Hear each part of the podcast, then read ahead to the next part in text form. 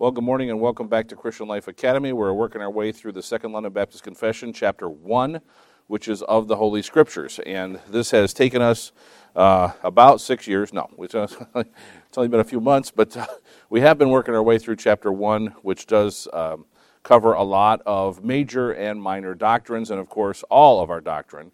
The entire rest of the Second London Baptist Confession is based off of the scriptures. So it is important that we understand the scriptures, that we have the true scriptures. And uh, before we go too far down that path, of course, let's just recall the fact that we are working on uh, the section that's regarding translations and English translations in particular, and uh, what translations uh, more accurately reflect God's word. Because, of course, if God did speak specifically and not uh, just give some ideas to people, um, then we should care that we have the very Word of God, that we don't have uh, opinions of translators, but that we have the Word of God itself. And this, of course, is um, the major issue with the translations that um, are bubbling to the surface today, let's say it that way, and have become popular today. And of course, the reason that they're generally uh, promoted is that they're easier to understand, that they are in language that people understand today, um, etc. We did not go down that path very far to talk about those, but almost, um, not almost, every one of those excuses is a logical fallacy. It does not make sense um, if you think about that. Um, because, first of all, uh, just the idea that um, people don't understand it. Well, God's word says what? That someone who is an unbeliever cannot understand God's word, that it's confusing to them. The word tells us that God illuminates the believers to understand his word. So that isn't scriptural at all to say that it's written in a language that people can't understand. No, people can't understand it because it's the word of God. They didn't understand Jesus and things that he said. He was speaking directly to them in their language. So, any rate, I don't want to go too far down that path. That gets me on a rabbit trail pretty big right there. But uh, at any rate, so we do see this. Well, obviously, the big problem is, is that most of the translations today, almost exclusively all the translations today, use what's called the dynamic equivalent translation. We talked about that uh, versus the formal equivalent translation. That was the DE versus FE. Dynamic is where they take thought for thought. Formal is where it's word for word, punctuation for punctuation. In other words, dynamic is the translator has to think what did the original message mean to the people, and then what do we have to say for it to mean something today. And that, of course, would be a shifting target, right? Because things that matter, what people understand today, is not the understand, thing, the same thing that people understood 40 years ago. Would you agree with that? Look, there's a lot of uh, acronyms and things like that, particularly in text, that I see from my kids, and I don't know what they are. I had to say, what does that mean? And they, oh, that means this. Well, why don't you just say that? You know. Anyway, so I hate to think, but yes, there could actually be a version of the Bible that actually starts having some of those acronyms in it. You could see, you know, IRL in the Bible, in real life. You know what I mean? Anyway, uh, again, I'm getting excited and going down a rabbit trail. So let's back off of that too. All right. So last week uh, we ended by with a long quote uh, by John Owen, and he was talking about uh, the integrity of the Scripture, and uh, basically we ended with that, and it was like almost a cliffhanger episode last week because essentially, we are right at the point of naming names and uh, uh, revealing the uh, uh, evidence information about translations. Okay? So here we go, right off the bat. All right. Oh, oh, man. Okay, pause. I got my thing in the wrong place. Okay, here we go. All right. So the standards of verbal inspiration and providential preservation lead us to the conclusion that, the, that only versions based on the Textus Receptus using the formal equivalent method of translation are the best and most trustworthy translations. Those Bibles in current print today are the Authorized or King James Bible and the Geneva Bible. Now, let me pause for a couple of things. You're going to see all the other major versions here. But these are in print today. So, a Tyndale Bible, a Tyndale Bible. Tyndale used Textus Receptus.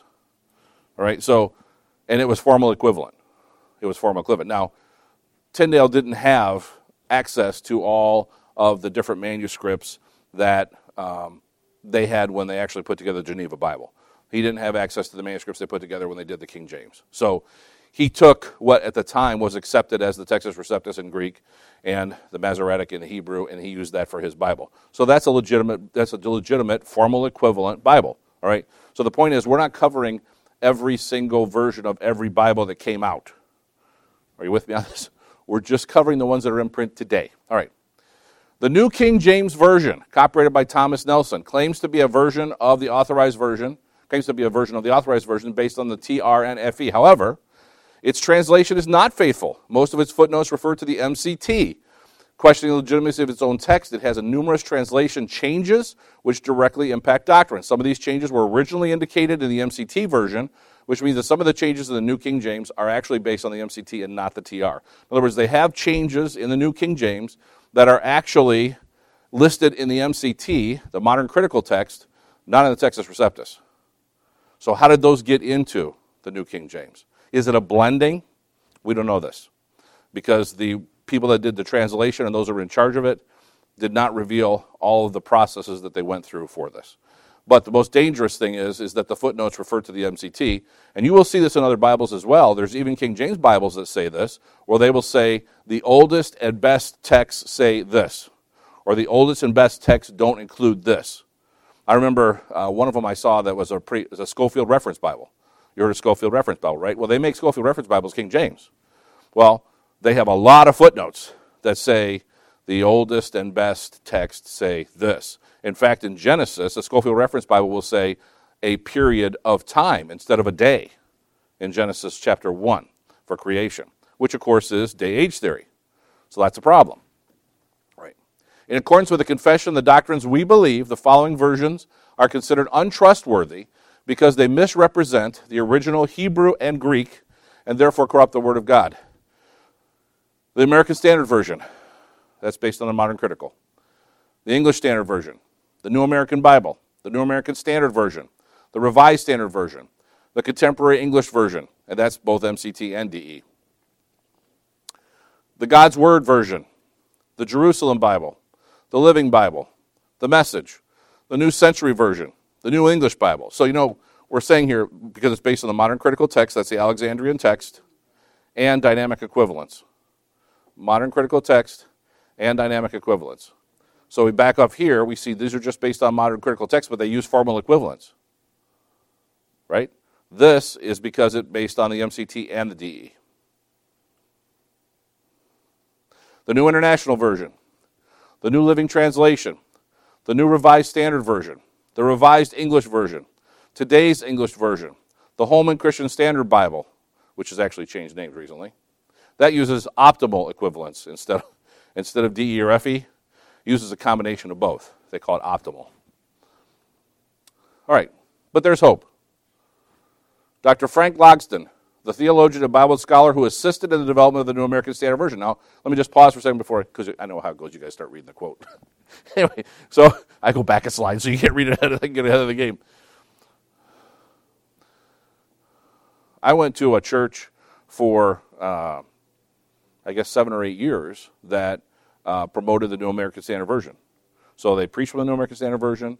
That's the Bible they had in the pews. And at the time, I didn't see anything. I thought, oh, this is good. It's a little easier to read for some people. I still kept my King James because I felt like I knew the King James. That was the language I understood. That was what I was raised with. So I just kept doing it. But I didn't see any problem with it. Well, later, I started to see problems with it. I started to see all these different discrepancies between the two versions. Why is this here? Why does it say this? That's not the same meaning. There's different things. Well, this guy that I'm going to read a quote from was the guy who was in charge of the translation for the New American Standard Version. Now, here's what I'm saying. My point is, is that this is a version that was accepted by many, many churches as a good, legitimate translation. Now, it's actually not as popular today at all. It's significantly less popular today. But this is one of the one of the quotes that's great because this guy comes forward to say what actually happened for him. Now, keep in mind, when, he, when, you, when we read what he says, that this is the guy that was in charge of translation. All right? He was in charge of the translation. You would think that a guy that's going to be in charge of translating a new version of the Bible would understand the history of the Bible and the differences in the Greek and the Hebrew between the modern critical text and the Textus Receptus. Would you assume that? Not true. Not true. And this is the problem with many pastors today. Look, if you're a pastor of a church that has, let's say, a bigger group of, of sheep to tend, all right, and you're preparing messages and you're counseling people and you're teaching and you're, do, you're in meetings and you're doing all these things, right?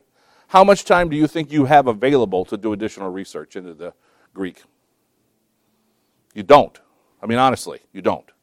What you have time to do is try to keep up with this and still maintain a family life. That's what you're trying to do.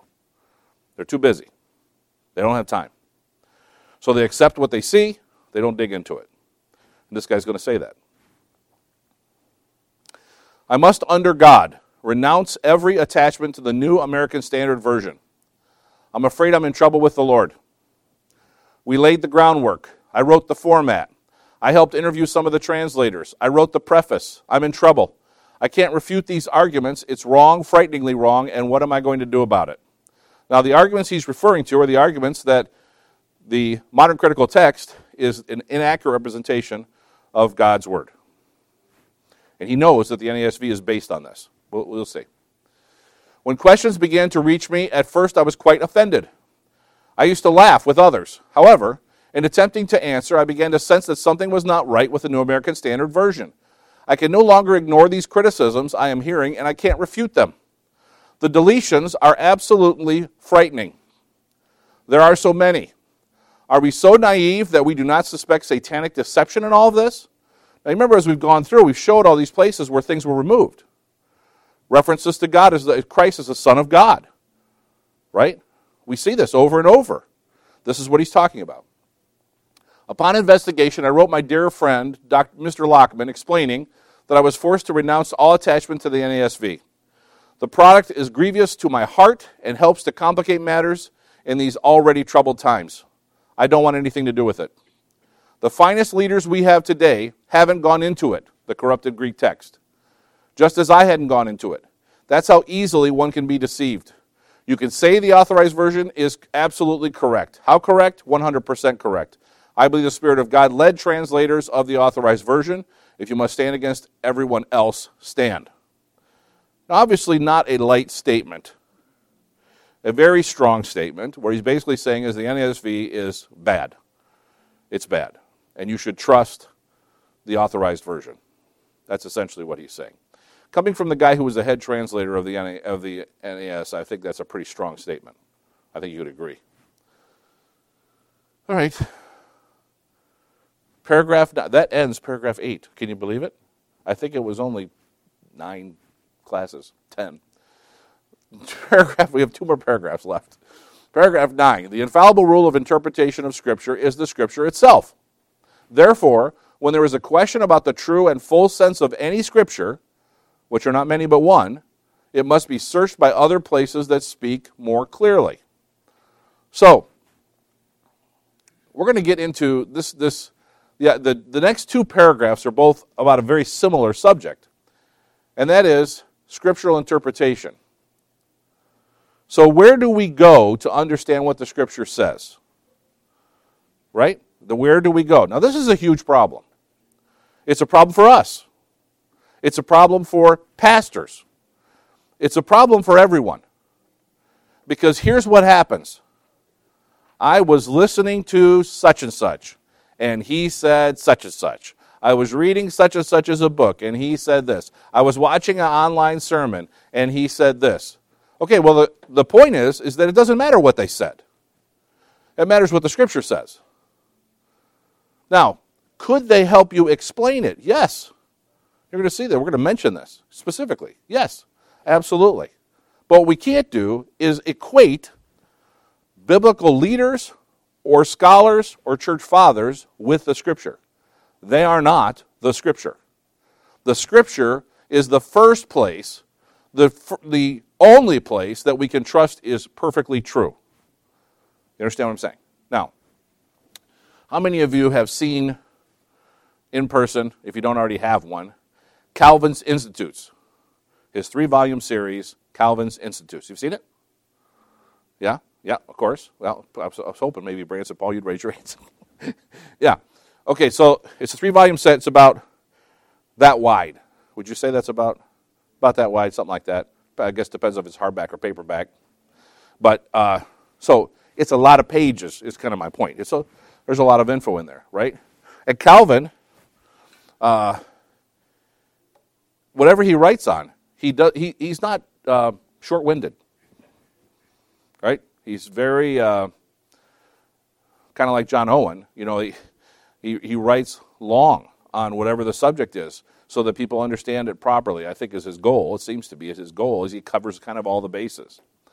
Calvin is not 100% right. He's not. There are things Calvin says that our doctrine disagrees with. There are things that Calvin said that he disagreed with later in life. He repented of them.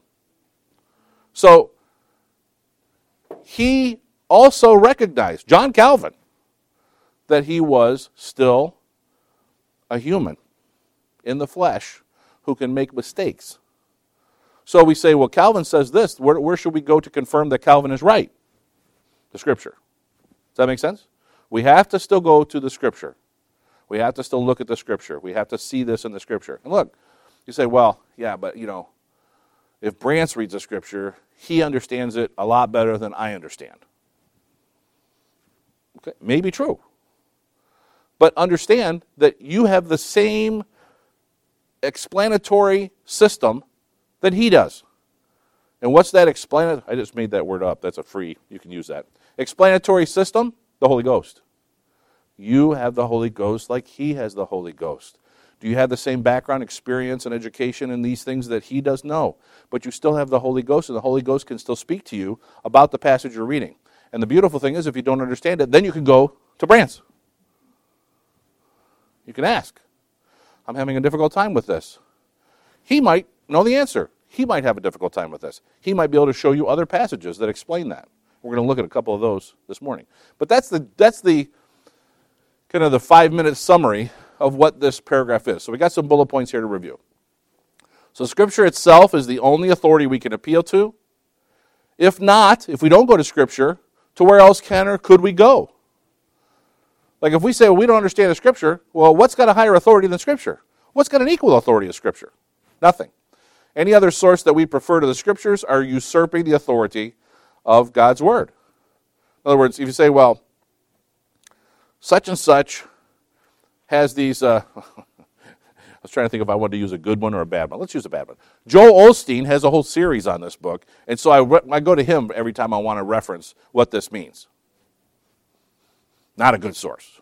Not a good source. And really, the point would be what is he, where is he going for his explanation? Is he using other scriptures? You know, this is a telltale, by the way. When you see pastors explaining something that a scripture said, do they refer to other scriptures or do they quote other people? If they're quoting other people, not as strong an argument, is it? Now, not wrong to quote other people. You quote other people to help people understand what it means. Are you with me on this? And, and look, so it totally makes sense that if whoever's preaching or teaching, they look at something and they're looking themselves to make sure that they understand what the passage says, and they see somebody, let's say John Owen, who talks about this issue and does a really great job, what would be best for them? To use his words as if they thought of it, or to say, John Owen said. It would be to say, John Owen said, right? That would be honest to say, this person said this. Now, they wouldn't quote them, they shouldn't quote them based on this person is saying what I like, so I'm going to use this. It should be based on Scripture. And the explanation should be based on Scripture. Does this make sense? So we're not discounting making quotes. It makes sense to make quotes because those quotes could be the best way to explain a particular concept, verse, whatever. But it still has to be going back to Scripture. Look, if, if the preacher is quoting secular leaders, non Christians, you need to stop listening to them. Are you with me? Now, if he says, well, today we're going to talk about medical mandates, and here's what Governor Granholm said. Okay, well, that's, that's different, all right? They're not using Governor Granholm to explain what a passage of Scripture reads means. You know, they're they're quoting Governor Granholm about that particular issue. Do you see what I'm saying about the difference? So don't say, well, Brian said if they quote by secular, we need to get out of there. No, I'm not saying that. Brian's probably has somebody today. I'm not saying that at all. I'm saying that you just keep it the context, right? If we're going to listen to uh, Mahatma Gandhi to explain what it's like to have peace, bad quote. Bad quote, right? All right. Well, I think you guys get that. it seems like we don't need to beat that up too much. Okay.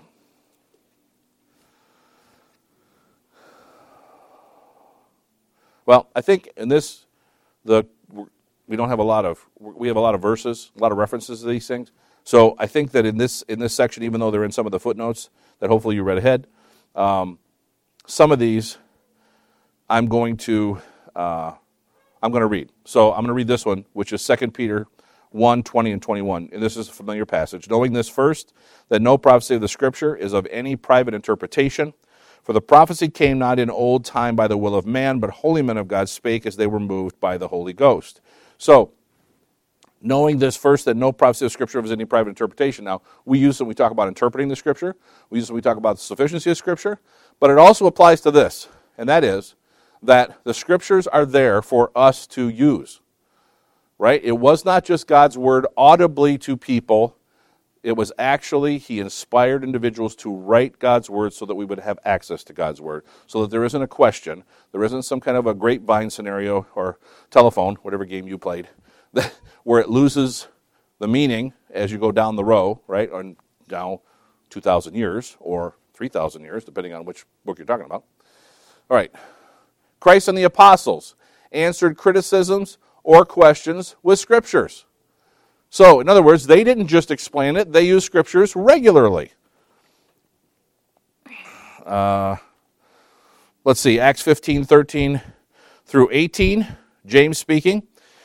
After they had held their peace, James answered, saying, Men and brethren, hearken unto me. Simeon hath declared how God at first did visit the Gentiles to take out of them a people for his name, and to this agree the words of the prophets, as it is written. And he quotes the scripture, Matthew 12, 2 through 8. But when the Pharisees saw it, they said unto him, Behold, thy disciples do that which is not lawful to do upon the Sabbath day. But he said unto them, Have ye not read what David did and how he was hungered and the other with him? So this is the apostles, they're grabbing the wheat as they walk through the field. They confront Christ about it, and he says, he, What does he do? He quotes the scripture as a response. I'm not going to read the whole passage. Matthew 19, 3 through 6. The Pharisees also came to him, tempting him, and saying unto him, Is it lawful for a man to put away his wife for every cause? And he answered and said unto them, Have ye not read that he which made them at the beginning made them male and female? And he goes on. Again, he's quoting the scripture now, Genesis. Matthew 22, verses 28 through 33. Therefore, in the resurrection, whose wife shall, shall be of the seven, for they all had her. Jesus, Jesus answered and said unto them, do ye do err not knowing the scriptures nor the power of God. So again, he's quoting the scriptures that we see in Mark 12, 9 through 11. What shall therefore the Lord of the vineyards do? He will come and destroy the husbandmen, and will give the vineyard to, unto others. And have ye not read in the scripture? The stone which the builders rejected has become the head of the corner. So again, quoting the scripture, Acts 28, 30, 20, 28, 23, and when they had appointed him a day, there came many to him in his lodging, to whom he expounded and testified the kingdom of God, persuading them concerning Jesus, both out of the law of Moses and out of the prophets, from morning till evening. So he's teaching them about Jesus from where? A quote from Joel Osteen? No. He's reading, he's teaching them the scriptures out of the scripture. He's teaching about Jesus, I'm sorry, out of the scripture. All right. We utilize the wisdom of other believers in the, their studying of the scriptures, but the only infallible source we have are the scriptures themselves. And of course, 2 Timothy 3 16 and 17. All scripture is given by inspiration of God, is profitable for doctrine, for reproof, for correction, for instruction in righteousness. The man of God may be perfect, thoroughly furnished unto all good works. So, does the scripture leave something out? Is there something not included in the scripture? No. Thoroughly furnished thoroughly furnished. When we seek a full sense of any scripture, this is what the confession says the full sense of any scripture, we look for other passages that either directly or indirectly explain the issue further. And I'm not going to read these two passages, but actually I'll read the first one. So this is a comparison between Galatians 5:17 and Romans 7:14 through 25. Both deal with the same issue. Let me read to you Galatians 5:17. For the flesh lusteth against the spirit, and the spirit against the flesh. And these are contrary the one to the other, so that ye cannot do the things that ye would. Now, Romans 7 14 through 24 explains about how difficult it is to do what we should do because our flesh wars against our spirit. And our spirit wants to do good things, but the flesh prohibits it sometimes, fights against it, resists it. So there is, if you say, well, I, I hear what Galatians 5.17 is saying, I know that's true, but I don't understand it fully how it's going to work. Well, Romans 7, 14 to 24 explains it in detail. All right. A danger to us is to base our theology on a single word, phrase, or verse. We must ensure the fuller explanations available in Scripture support our theology, not contradict it. Sorry to say, many, many, many people get derailed because they take a verse and they eisegete it. What is eisegete it? Well, it is what it sounds like. They isolate it, they take it as standalone, and they base their theology on this. Is this a good idea? No. In fact, our confession is saying it's not a good idea. We should be using Scripture to explain what Scripture says. If there is only one reference to the Scripture, don't base your doctrine on it. If that's the only place you see it in the Scripture, don't base your doctrine on it. It better be in other places. Or you're likely to not base your doctrine on the right thing. Do we have any examples of this? Lots of examples of this. How about foot washing? Huh? Foot washing. Do we see this in the scriptures? Oh, yes, right? Do we see it more than one place in the scripture? Yes, we do. Did Christ do it? Yes, he did. When? Lord's Supper. He actually did it one other time too, but he did it at the Lord's Supper. That's the main one we remember, right? Because he washed their feet and then basically went right into the Last Supper. This was, this was like right there. But we don't wash feet. But some churches do. They wash feet before every Lord's Supper. Why? They see it in that one passage with Christ. Now remember, we quote, when, usually, when we do the Lord's Supper, we'll quote Paul explaining to the church at Corinth how they should, what they should actually do, right? How they should examine themselves. He, he explains how communion should actually, Lord's Supper should be conducted. He doesn't mention foot washing. Not there. There's no other passages in the New Testament where the Lord's Supper is mentioned, where foot washing is mentioned. So we don't base a doctrine off of that one instance that we see. Does that make sense? You see what I'm saying? Now you might think, well, that seems silly. That yeah, but some do. I mean, this is the way it is. So we have to be careful of this, right? You see something, you say, well, this says that you know uh, he they went out and they were told not to take a cloak. So I don't need to wear a coat. That's not what that passage is about. And you see it someplace else where they're explaining why you shouldn't wear a cloak? No, you don't see that. So you don't isolate one verse or one group of verses and say, well, it says this here, so that must be the way that we're to behave. That's not a proper. Find someplace else in Scripture that backs that up. Now, you say, well, do every one of our doctrines have multiple references to other places in Scripture? They don't. They don't. But they have inferences in other places. We see that in other places. So, does every time that we see baptism mentioned, even though we could get into the whole Greek about, about, about the word baptizo, and that it actually meant submerged. But besides that, does every place in Scripture where it says that they were baptized actually explain that they were submerged, that they went out into the water and they were submerged? It wasn't a sprinkling. No, every passage doesn't. Some do. The Ethiopian eunuch right? Went down into the water. Christ went into the river. We see a number of places where that happens. But every when when the Roman gets saved in Acts, it says he and his house were baptized. It doesn't say that they went out down into the water. Are you with me on this? So if we were to eisegete, and by the way, this is a problem that we have with infant baptism, or with, uh, you know, with infant baptism, is to take that and say, well, it says that he and his, he went home, he went home, and he and his household were baptized. So we can eisegete that and say, well, that means that they baptized the children. Okay. That's what Presbyterians do, by the way. Because how do you deal with that passage? How do they justify infant baptism? Well, look, he baptized his whole house. Okay, first of all, it doesn't say he had children. Doesn't say it. Second, it doesn't say if everyone got saved. We believe they did because that's what we see every place else. That would contradict every place else if they got baptized without being saved. Remember the conversation with the Ethiopian eunuch? And by the way, the proof verse from the Ethiopian eunuch about if you believe, then you can be baptized, gone in the modern critical text. That verse is gone. Interesting. Okay, I think we beat that up enough. God commands we go to Scripture, which is His revelation. We see this in Isaiah 8, 19, 19 and 20. We do not appeal to our inner light or feelings. These are New Age ideas that contradict God's revealed word. Only there can we find God speaking to us. Okay, so that almost. I feel like in that particular thing, I'm really preaching to the choir here, okay? But, um, you know, people listen to this on SermonAudio, so who knows?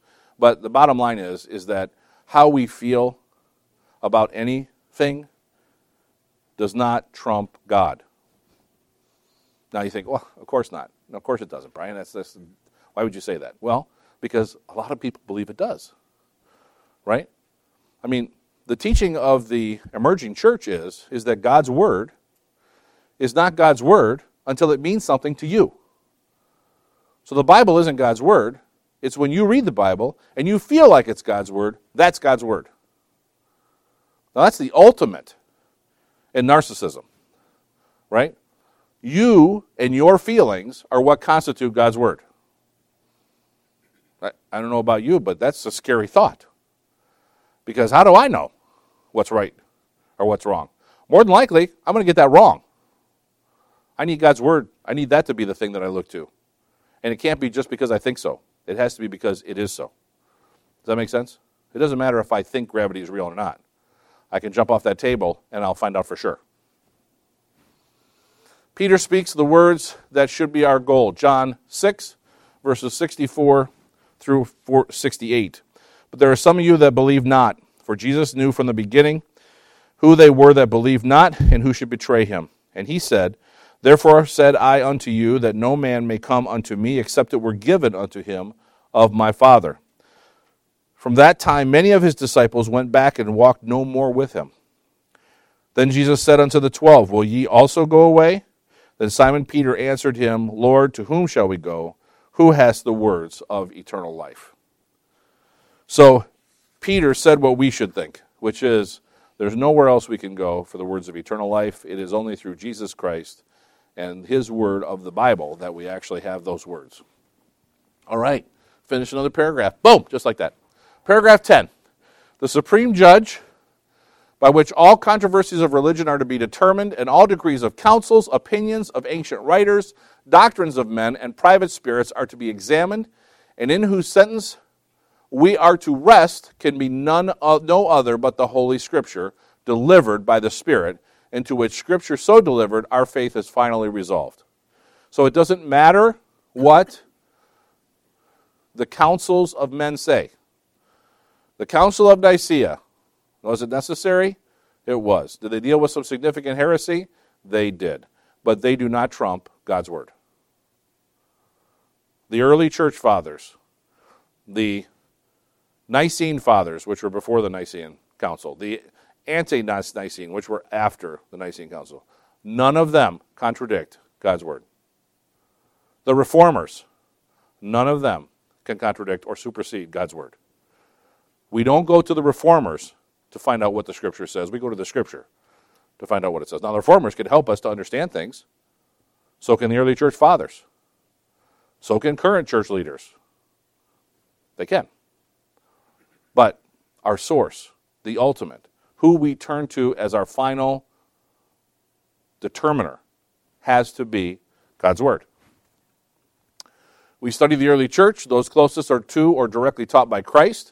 We study the early church councils and the early church fathers, but in all cases, they are references and may help illuminate us, but the scriptures are the ultimate authority. We just read 2 Timothy 3, verses 16 and 17.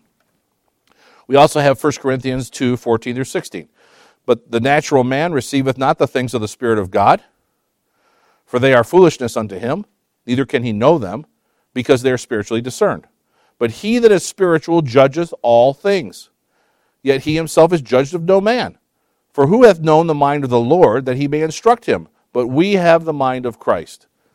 Believers have, this is actually a reference, a verse that references what I said a few minutes ago. Believers are the ones that can understand what God's word says. The Spirit can illuminate us to understand what God's word says. Unbelievers do not have that. Are there basic truths in the scripture that an unbeliever can understand? Of course there are.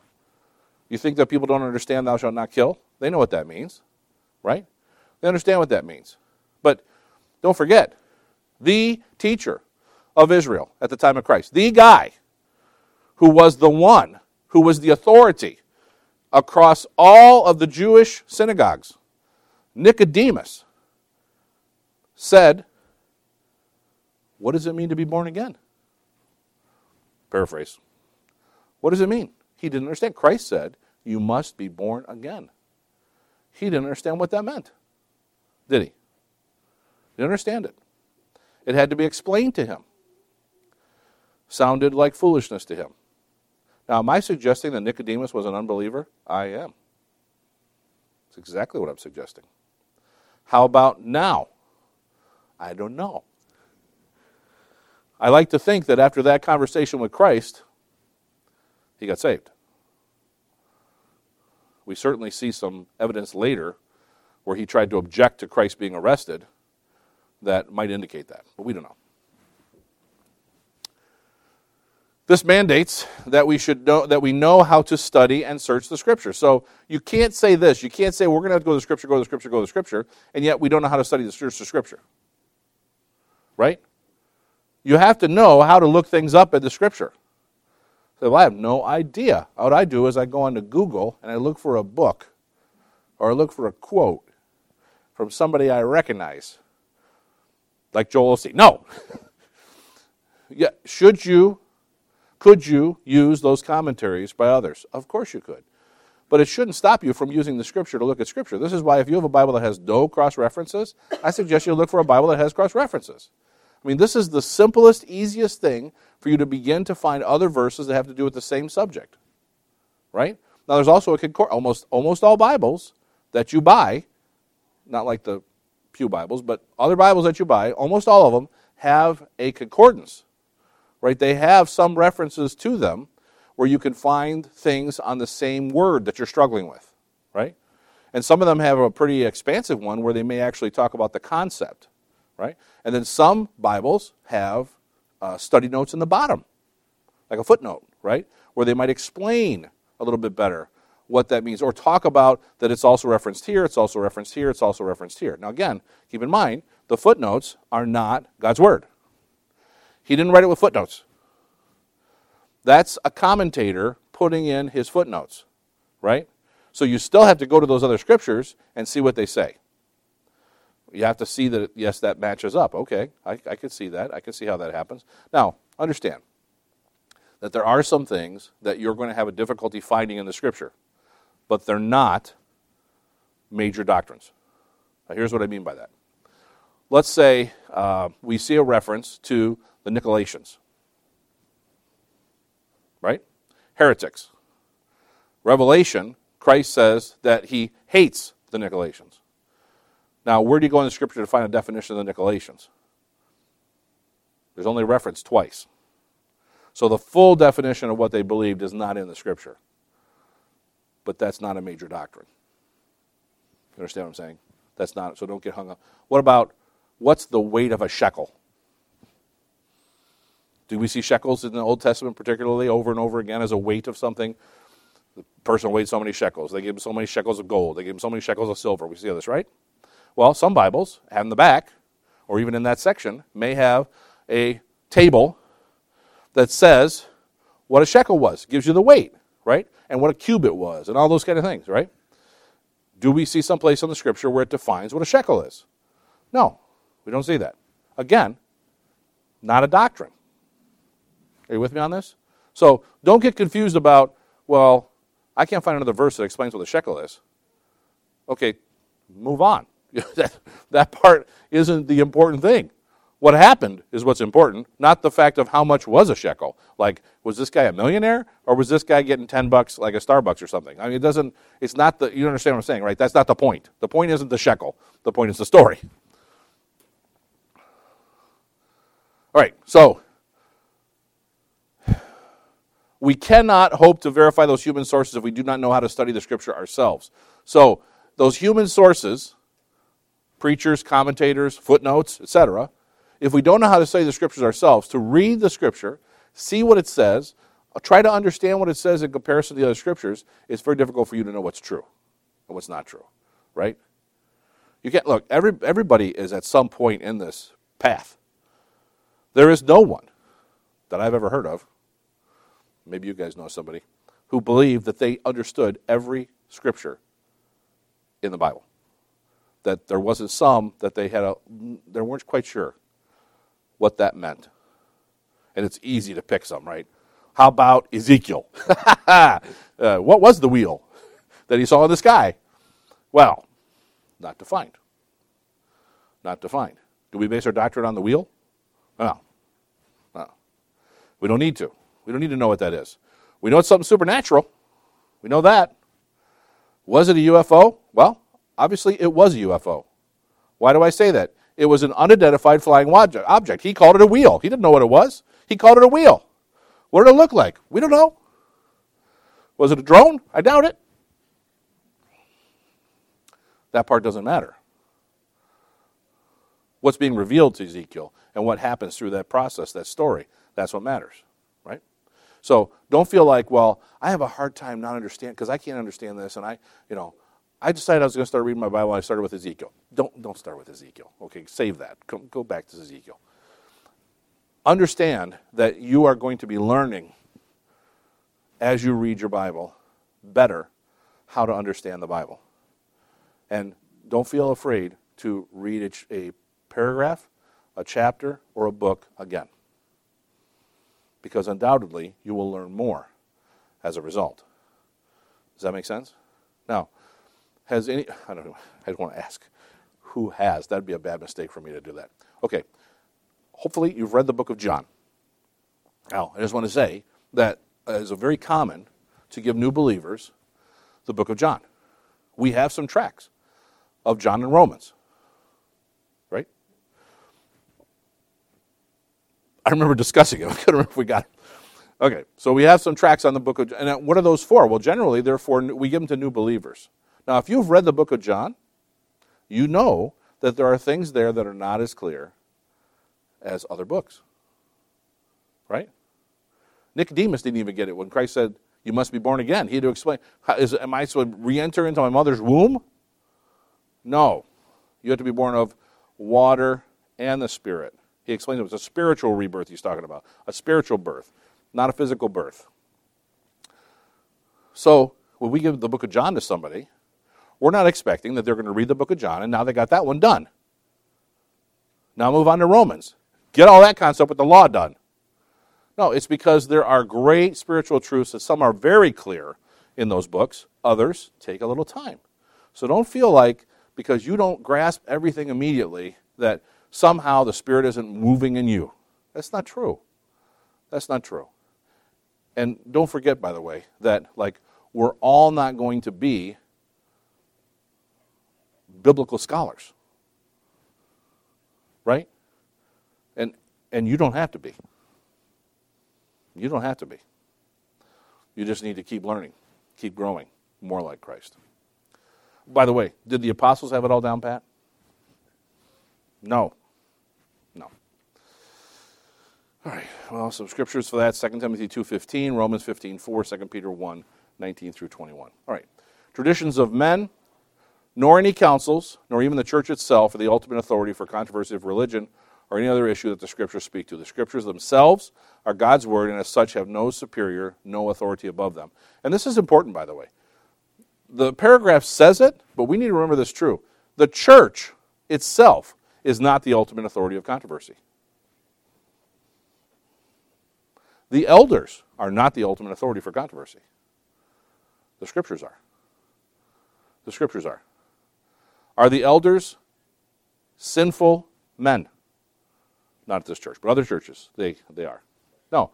We fail, we sin, we make mistakes, we misunderstand, we misinterpret. This can happen.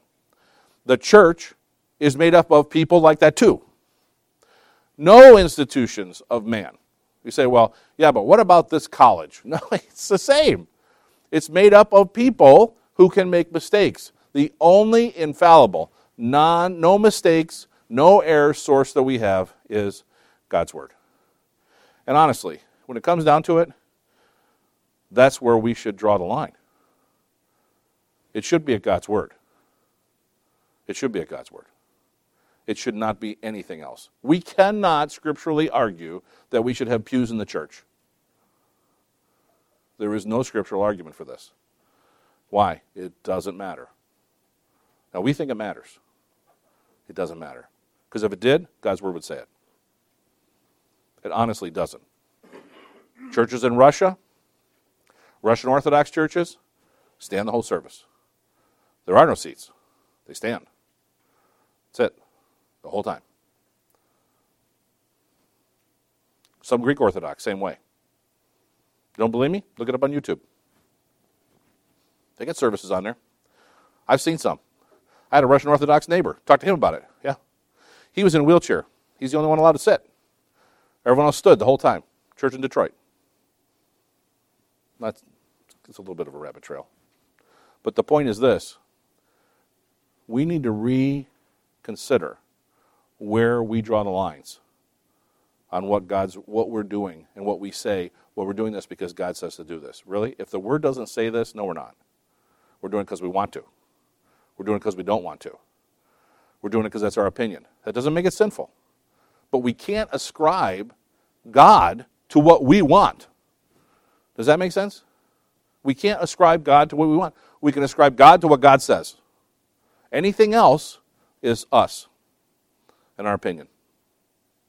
In the end, God's kingdom is what matters, not our kingdom, not our opinion. In fact, if you haven't figured it out yet, He's going to do things for His kingdom that you didn't see coming. You didn't see that coming. You didn't see how that was going to happen. You didn't know that was going to pan out that way. That's not how you thought God was going to get that done. You thought He was going to do something else. Anybody happen to anybody else? Is there anybody it didn't happen to yet?